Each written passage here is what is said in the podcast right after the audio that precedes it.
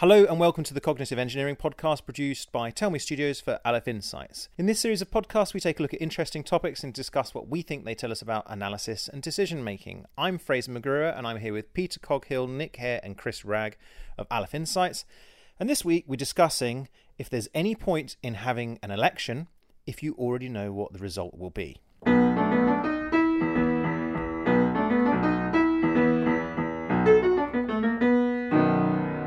So, Nick, answer the question for us. I think this is probably why we're talking about it, really, is that we've got an election in a couple of weeks, haven't we? What is it, 15 days' time or something? So we've got, there's going to be a general election in the UK. We're going to vote for essentially the Prime Minister and the governing party. It's not obviously quite how it works. You vote for your MPs and then the MPs, essentially decide those things. But anyway, it's looking at the moment, if you look at the opinion polls, like Jeremy Corbyn and his Labour Party are going to do quite badly.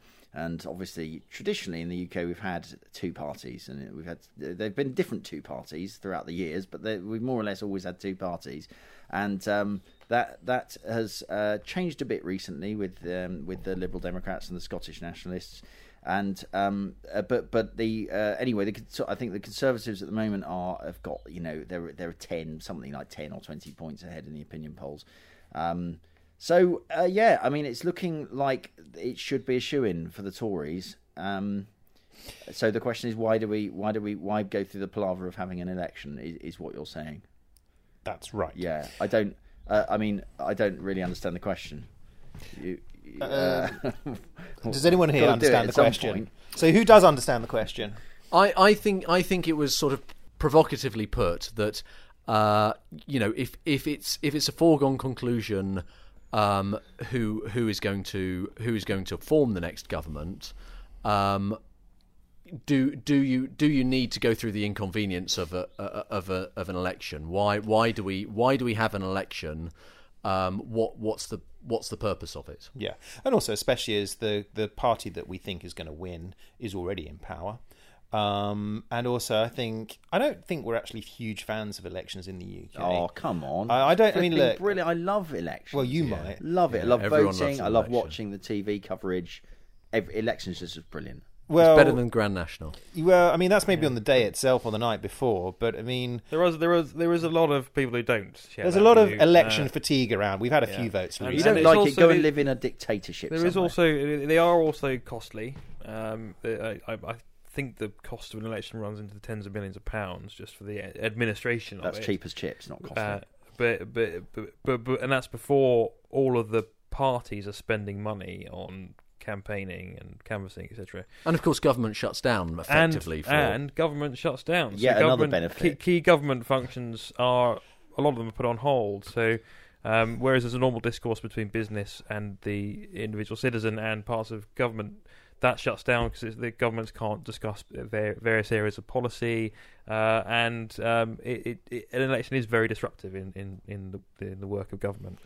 I just want to interject with something for a moment, a slightly off subject here.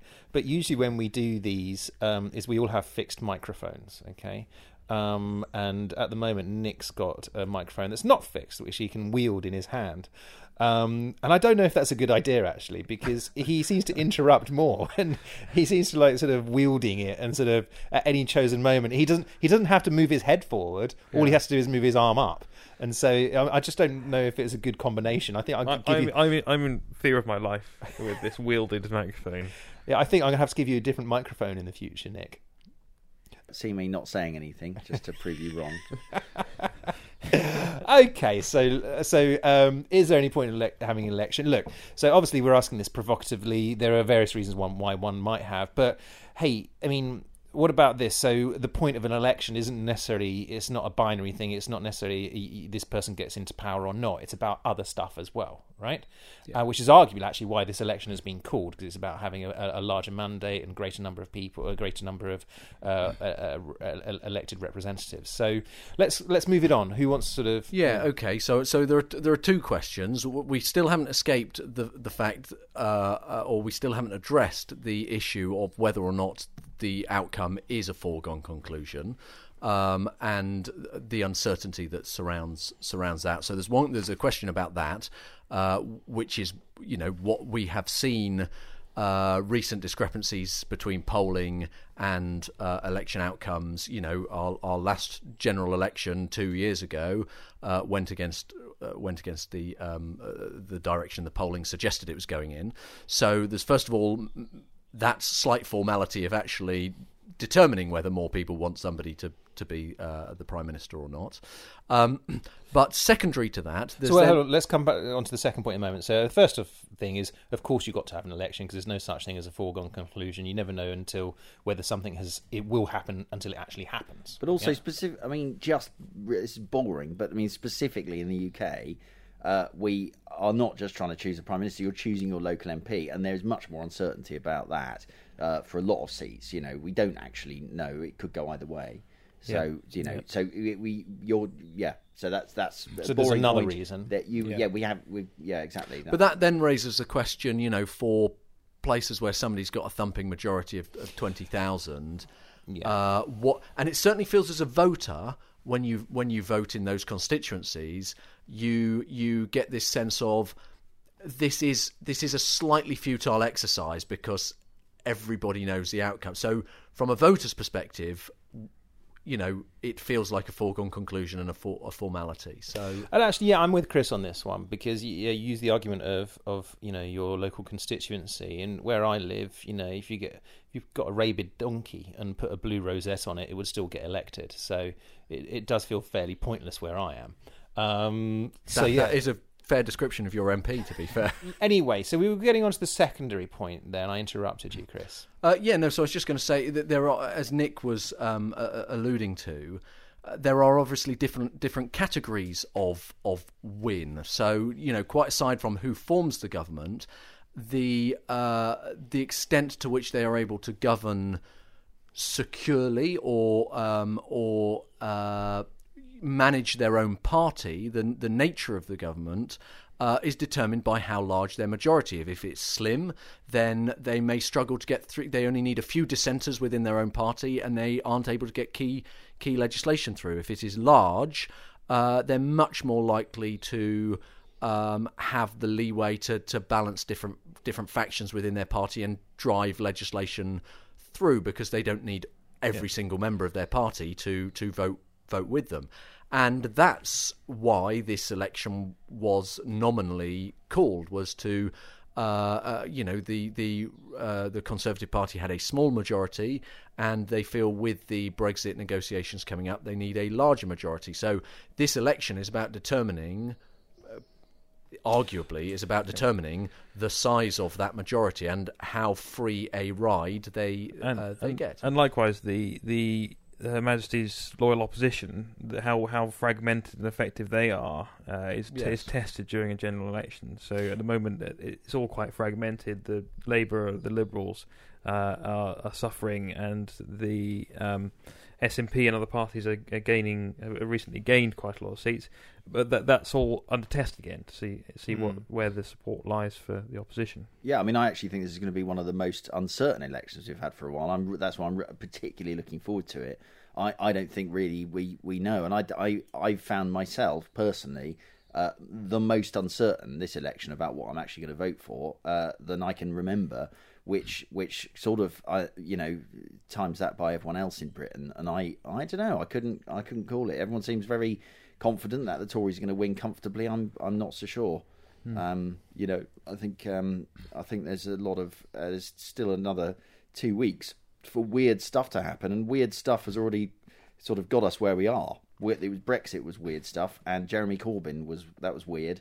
You know, and so I think unexpected. Theresa May's pretty weird as well. Yeah, I mean, the fact that we're where we are is the result of a lot of surprising things that have happened. So this election is going to be, it's going to be fun. And I think fundamentally, people are analysing the election as if it is as if the bounds of possibility sort of stretch from, you know, a Conservative majority of 1 to a Conservative majority of 150 or something, and that's so they're making all their judgment as if that is the sort of base of possible worlds that could exist after the next general election, and almost entirely discounting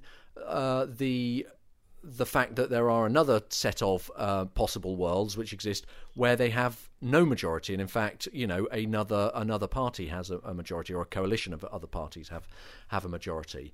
You know, while it is improbable that the Labour Party or Jeremy Corbyn becomes the Prime Minister following the general election, it's certainly not implausible. So I think, you know, factoring that sort of probability space into people's analysis is something that's not being done at the moment. Okay, so look, let's take stock. So the question is, is there any point in holding an election if we already know the outcome? And the answer is yes, because actually, one, how certain really are we about the outcome? And two, it's not just about whether it's about who wins, it's about the manner of that victory as well. Okay,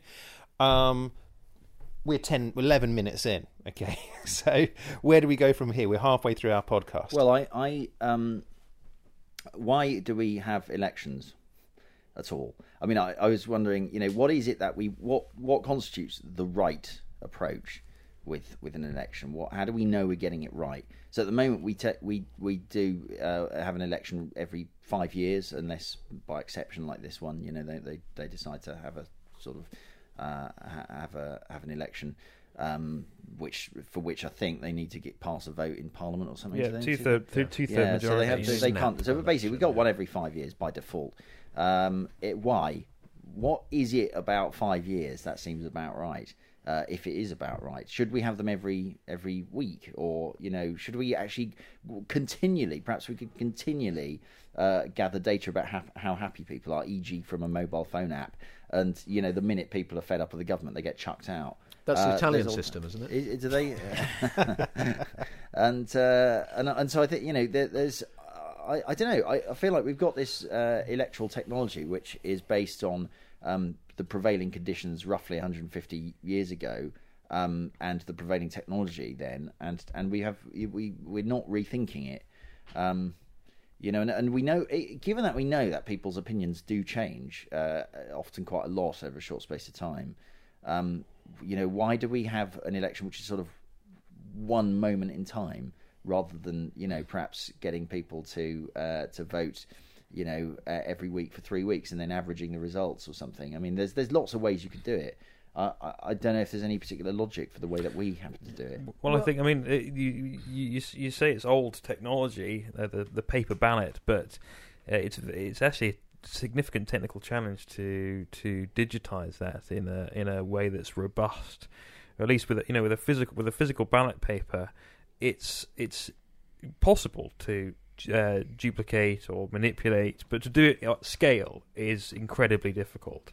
Whereas with electronic voting, it's considerably easier to lose or to adjust or to manipulate results. Like we could have a system where every week one constituency votes for its MP, and you get a kind of rolling change in the parliamentary makeup without there being a one big election. I'm talking myself into this. I think that's quite a fun idea, actually. Well, it also actually gives you means every sort of 6 years everyone would have been you'd have effectively had one big general election over the course of 6 years. But it essentially means that you can pass judgment, or you can give a clear indicator to the governing party of how things are going. So it is a feedback mechanism, whereas at the moment, obviously, we have polling, but, you know, that's not quite the same as you know, being right at the coal face of an election. More opportunity to give direct feedback and to rail against particular policies. But America also elects more of their sort of officials, so police chiefs, police and the fire chief, and things like that. So democracies devolved to very specific parts of policy. Yeah, I mean, okay, so I think that's an interesting question, because I like Nick's point about, you know, sort of that it all happens in one bang. You know, what about if it was spread out? And I think that's really interesting. I can't ever see that happening, but I do think it was a good way of doing things, or an interesting concept. But one of the questions is there too? Can you have too much democracy or too many elections? Because when I look at the American system, where I don't really think it's my. It just seems to me really odd voting for your police chief. You know that it becomes. Well, we do the same now. And if you look at the mayoral elections, which you know are our new system of elected mayors, where we've had you know various parts of the country now have elected mayors. The turnout in some of those elections was lower than 25%. So clearly the electorate can't really see the point of being asked about those positions. Mm-hmm. Yeah, I mean, but I mean, everything about the US voting system is bonkers. I mean, it's totally baffling. I think it's great fun, but you know, for everything from down to their. You know, I think Peter referred to the sort of electronic voting, and they have a lot more. Well, they've got electronic voting in some places, and then they have those weird punch cards. Remember the hanging chairs. And why? What's wrong with just a bit of paper which you put a cross into? It's the easiest method of doing it. It seems like actually you're just massively complicating things by having these. Well, that's an interesting point. A lot of activists make that point that some of the mechanics of the casting of vote are deliberately made difficult or obtuse or complicated to try to exclude certain people from voting. Stupid people, yeah, or uneducated people. I mean, I think you know we put a little bit of a hurdle in front of voting. We you have to go to the polling station and cast your vote. This apparently is enough of a pain in the bum that we still have a sizable, you know, let's say a third or so of the population not willing to do it. And you know, I think that's fine. I don't know why people get worked up about voter apathy. I think you know if you're apathetic enough to not be bothered to vote, I'm glad that your opinion isn't being reflected in the makeup of Parliament because you're clearly not. Notwithstanding that people actually actively choose not to vote. Because I think if people who spoil their ballot paper, that's fine. You can physically going to the polling booth and then scribbling a rude doodle onto your ballot paper is fine. I think you're making the effort. You're actually consciously choosing to say I don't support any of these parties. But that's not there. I mean, people who don't vote. Fine, I don't want them to go and vote. If you're not going to vote, I can't be bothered to get you out of, you know, I'm not going to invest effort in trying to get these people who don't really care to go and vote because that's just going to introduce noise into the system, isn't it? Also, I mean, this question of, you know, how much do we want to vote for is, you know, having a second body, so having a second camera to your representatives like most countries do. And indeed in the UK we do, but our other House of Parliament we don't vote for, I know you. Well, we do, but very, very indirectly, in the sense that the parties in the House of Commons, which we do vote for, choose the people who go into the House of Lords. Yeah, and I think there's a kind of a status quo on that at the moment that doesn't seem to be too contentious. No, I think it's a great system. I think it's really good that. They don't have to worry about being re-elected. I mean, that's a really important thing. They get a sinecure. They're plopped in there. They're designed to provide continuity. So. Yeah, you have no means of getting rid of them if they're rubbish. That doesn't. I think the benefits of having people who don't worry about getting elected is really really good actually. And the House of Lords knows its place. It doesn't push things too hard, and you know I think that's why I suspect there's no great pressure to change because we just end up with another House of Commons then, and one is enough. But it's that I think I think I agree with you. I think what's nice is you know a phrase that's commonly said is you know the people who end up in power are the ones that are least likely.